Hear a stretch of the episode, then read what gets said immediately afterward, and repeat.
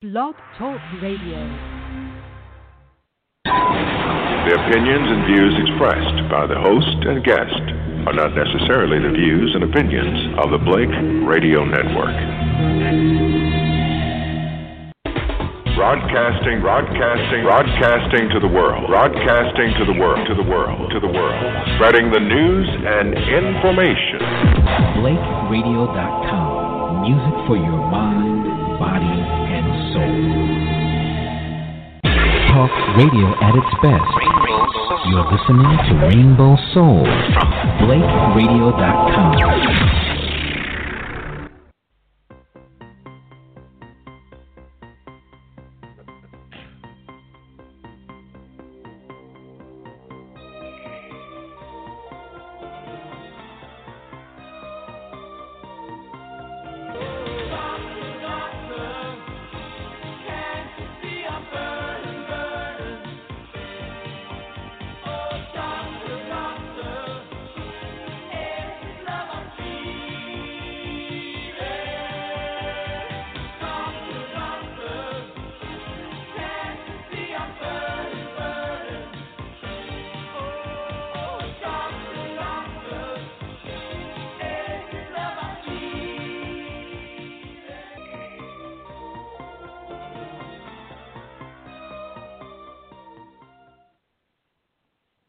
Hi, this is Dr. Daniels, and welcome to Healing with Dr. Daniels.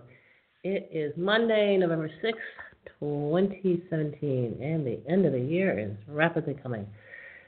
Well, today's topic is pre disease. Yes, pre disease. You don't have it yet, but you're going to get it. Now, this is an amazing uh, topic. I'm almost embarrassed to even have to talk about it but I'm getting a lot of emails lately from people who have pre disease. Yes, pre disease. So let's take a look at this and try to get a uh, you know get get a grip on uh, you know what's going on. There's a lot of different um, information out there about this. And this, uh, I think, sums it up. And this is a pretty, uh, actually, pro medicine viewpoint. This is from the National um, Library of Medicine, and um, it says the title, I think, really says it all. When does pre disease make sense? Wait a minute. When you say when does pre disease make sense, that presumes that there are times substantial times when it makes no sense at all. And so, just by verifying it or even um, discussing it, the medical industrial complex itself says that it makes no sense. This is from the Epidemiology Review in 2011. And so it says screening, this is the doctors talking, this is the doctors talking. Screening often leads to finding conditions that are not at a stage of disease. But can't exactly call a person disease free. These in between states have sometimes been designated as pre disease. So, so let's say that uh, you live in a place called Chicago. Chicago is between Los Angeles and New York. Does it mean that you will ever go to Los Angeles or New York? I'll answer the question for you. No, it does not. The fact that you're in between two measures, however you want to measure that, doesn't mean that you will ever reach or go to either one of the things that you're in between. For example, if a person is five foot five inches tall, they are in between five feet tall and six feet tall. This does not mean they will ever, at any point in their life, be either five feet or six feet. This is an important thing to, to really, really just kind of grasp from an understanding comprehension point of view. So, because you're in between two things, does not mean that you will ever attain or become either one of those two things. Okay. And so,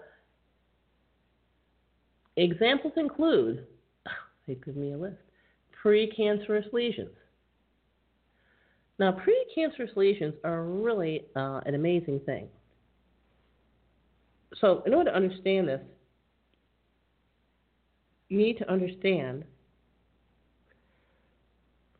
that all people who are diagnosed, we'll say accused, of actually having cancer, 80% never die of the disease.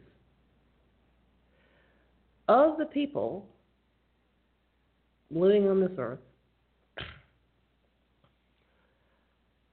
approximately, not on earth, in the United States, approximately 25% more or less die of cancer.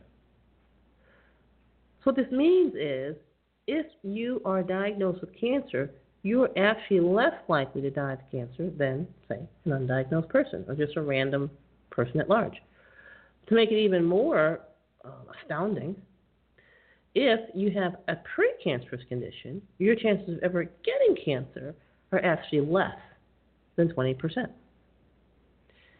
In other words, if you have a precancerous condition, your chances of dying of cancer are ultimately less than the random person at large.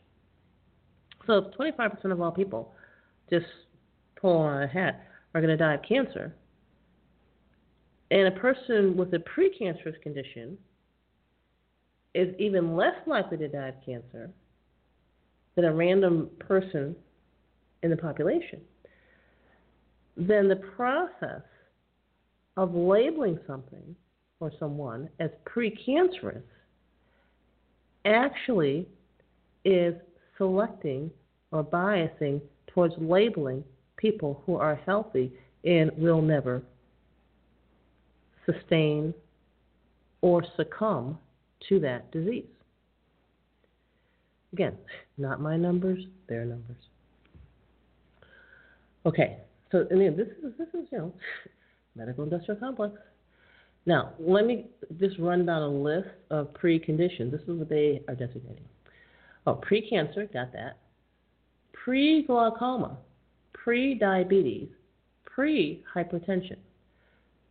These are just a few. They now have pre-osteoporosis, just in case you're interested. And so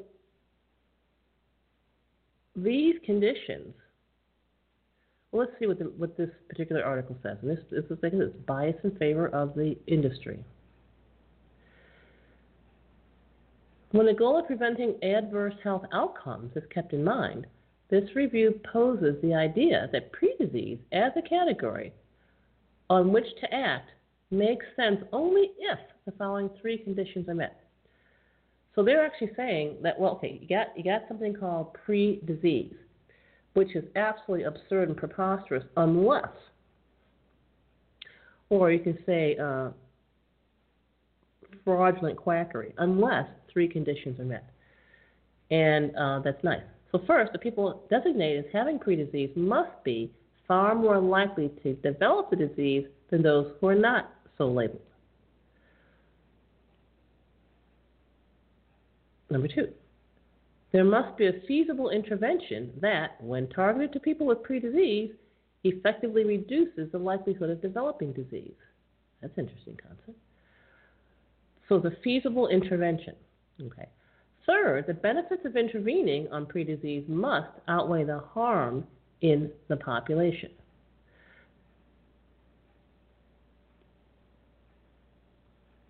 Now, this so, so these conditions I'll tell you right off the bat, I don't agree with them.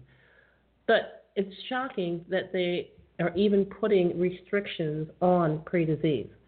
And so when the inter- when the industrial medical complex itself says, "Whoa, I think we've gone too far. I think we've gone too far," I think that is the time when it's a kind of a red light or a flashing light should be to the potential victim of this uh, scheme, which would be the patient, or even better, the prospective patient.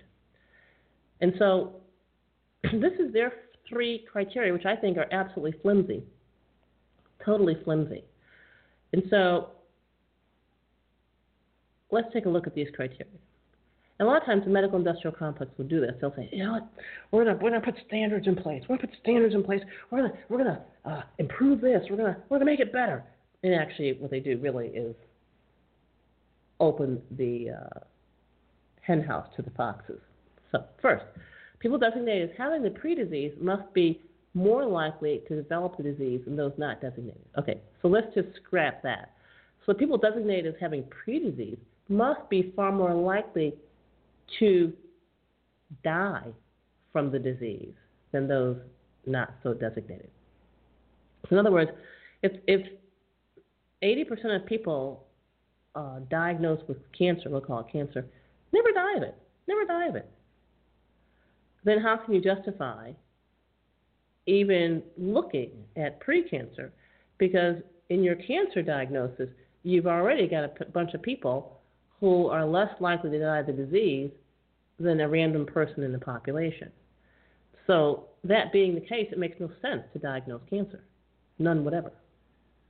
Because the diagnosis of cancer itself does not confer an increased probability of cancerous death above and beyond what a random undiagnosed person would have. Okay, so if someone's diagnosed as pre-disease, or pre-cancer, then they may be more likely than the average person to get that label of cancer. But if the label of cancer itself does not predispose to increased death from that cause, then the actual cancer label is is, uh, misleading. Just be polite about it.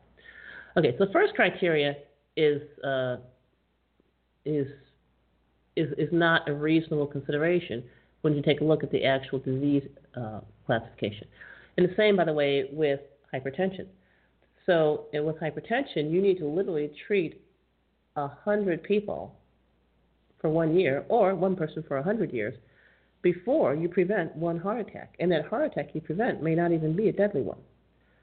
So again, if the disease itself is treating the disease itself is of limited, questionable, or no value to the human being, then how can the designation of pre-disease possibly be helpful? In diabetes, if you are labeled as having diabetic diabetes and you submit to therapy from your doctor for type 2 diabetes, your chances of dying are increased by 30%.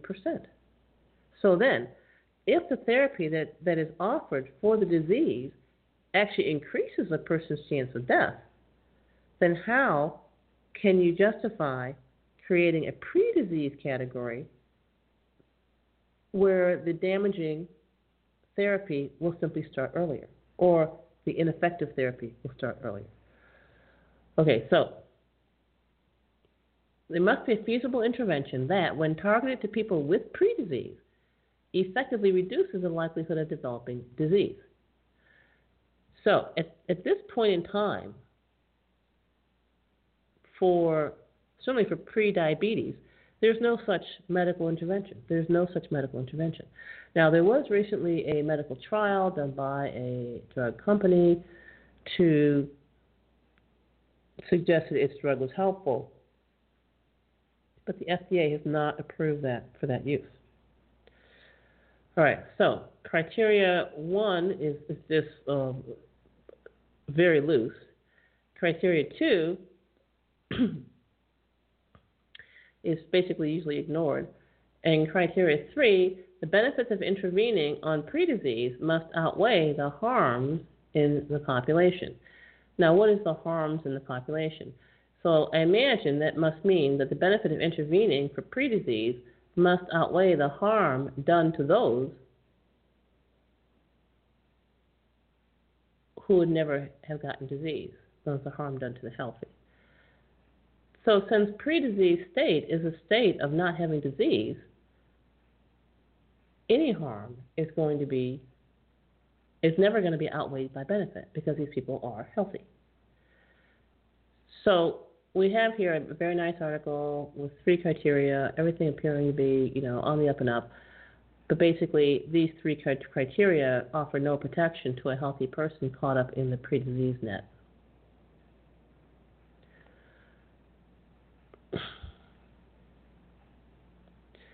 Okay, and so I mentioned, of course, cervical cancer, glaucoma, diabetes, and hypertension. So there you have it. That's that, that, and that actually is the most positive, positive discussion of it. And we have this um, magazine, The Atlantic. My mother used to get The Atlantic when we were kids. It says the preposterous epidemic of pre-diseases. And again, the title speaks for itself. And so it says if you're on the verge of developing diabetes, you're pre-diabetic. You've got pre-hypertension if you're about to be diagnosed with high blood pressure, pre-anxiety before getting anxiety, and pre-dementia. Yeah, that's, that's my favorite. Before dementia. And they go on to talk about how frightening the real uh, labels are. So, what's with our fixation on inventing new diagnoses by fragmenting old ones? Now, this is, uh, they're not fragmenting an old disease. No, no, no, no. They're creating a whole new disease. So it's not like you're taking someone with diabetes and saying, oh, you're pre-diabetic and you're post-diabetic and you're in the middle of diabetes. No, no, no, no. What they're saying is we have these group of people who are diabetic. Let's expand that tenfold by adding on a definition for pre-diabetes. Okay, and so this, this is the Atlantic, the Thinking People's magazine. It says, in fact, over 100,000 people die every year due to complications associated with medical treatments according to Ivan Oransky. This is the executive editor of Reuters Health. Now, that real number, of course, is well over 800,000. And so this person is doing some serious damage control by confessing to even 100,000. Nevertheless, would you submit to something that has that kills 100,000 Americans a year? I mean, we've got a morphine epidemic, I understand. It's only killing 65,000 Americans a year. And uh, people out there saying it's a bad thing. Does it kill 65,000 Americans a year? I'm not going to question that. I'll accept that.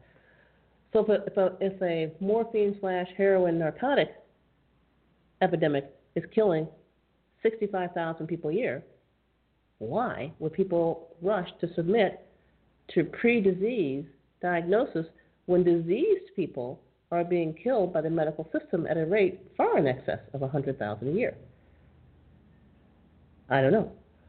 However, if you're going to take a look at, at, at serious at, at hazards and what's going on here, if you're trying to avoid something that kills 65,000 people, and why not?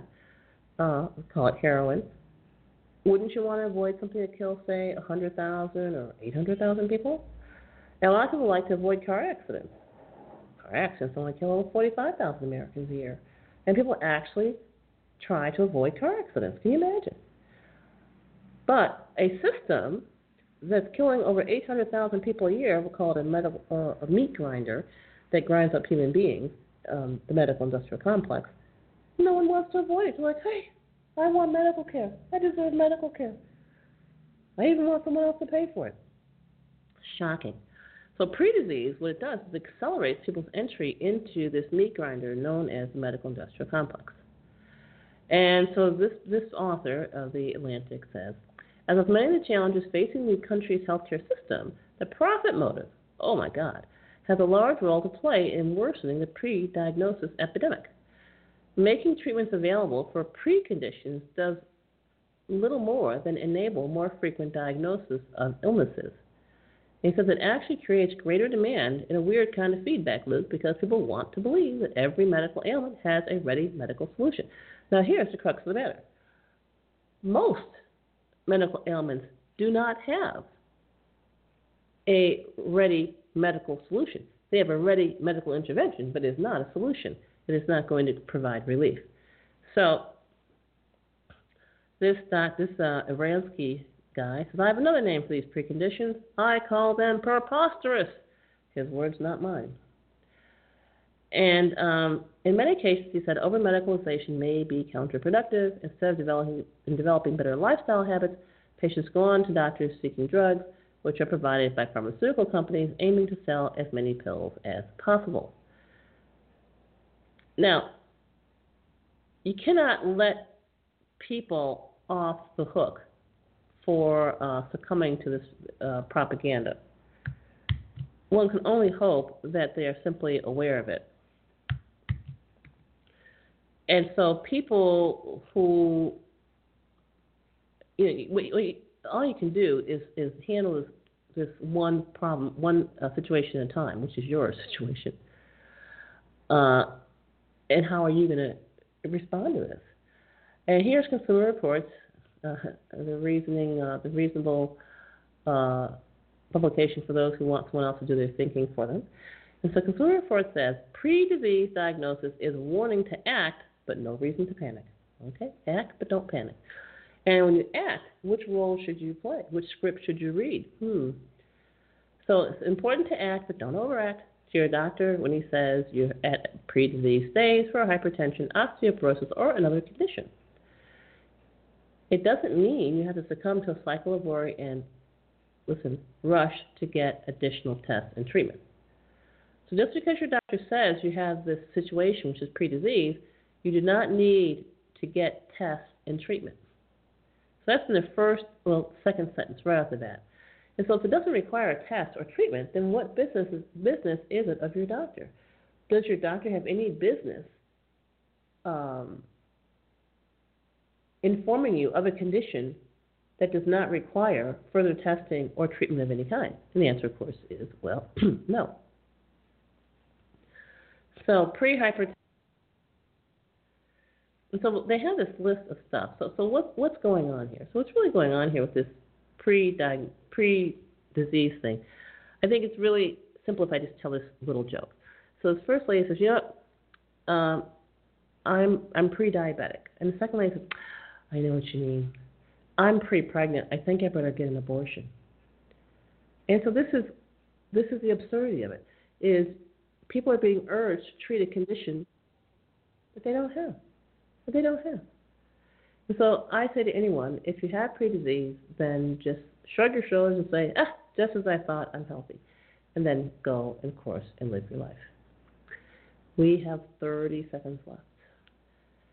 So, um, I think that that is really um, about it. As always, think happens and get your Candida cleaning report at vitalitycapsules.com. You don't have to suffer with Candida. That's for darn sure. So, pre disease, uh, just shrug it off. And it's even worth a shoulder shrug, it's probably uh, a bit much. All right, awesome. See you next week.